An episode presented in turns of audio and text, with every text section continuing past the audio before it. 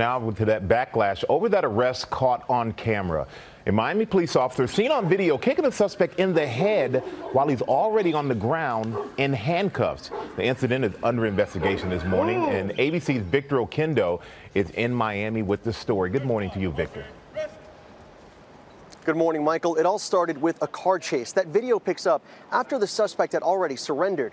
What that happened next, the chief of police calls a clear violation of policy, and now the state attorney's office is investigating. The man on the ground is cuffed and in custody. It's what happens next that has this Miami community outraged. An officer seen running and kicking the suspect right in the head. Ooh. The woman who recorded the incident on her cell phone wants to remain anonymous. You ain't have to do all that, buddy. You tripping. When you see the video, when he came and kicked him, you can see that the man's face, it turns. And then you can also see stuff coming out of his like mouth. spit coming like out of his spit mouth? coming out of his mouth, yeah. She says she's shocked by the officer's actions. What was it like seeing this happen in your backyard? It was crazy, especially after, I mean, I don't, I don't expect that from city of Miami. Police say the suspect, 31-year-old David Suazo, was driving a stolen car.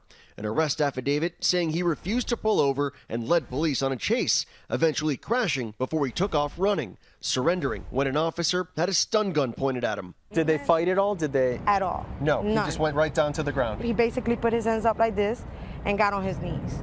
And then the police told him, lay down, lay down, lay down. So he laid down, and seconds after that, here comes the other police running and hit him in the face with, the, um, like if he was a football. Neighbors shouting advice as Suazo is led to a squad car. Don't resist them, baby. Because they already beat him. Sources tell ABC News the officer is Mario Figueroa, a two year veteran on the force. The chief of police tweeting the video depicts a clear violation of policy. The officer has been relieved of duty. The state attorney's office now launching their own investigation. That officer has been relieved of duty but not fired. He's been suspended pending an investigation. As for the suspect, police call him a, a, an habitual, a habitual traffic offender. He is facing charges including eluding police and grand theft. Michael? All right, thank you, Victor. It's hard to watch every time you see that.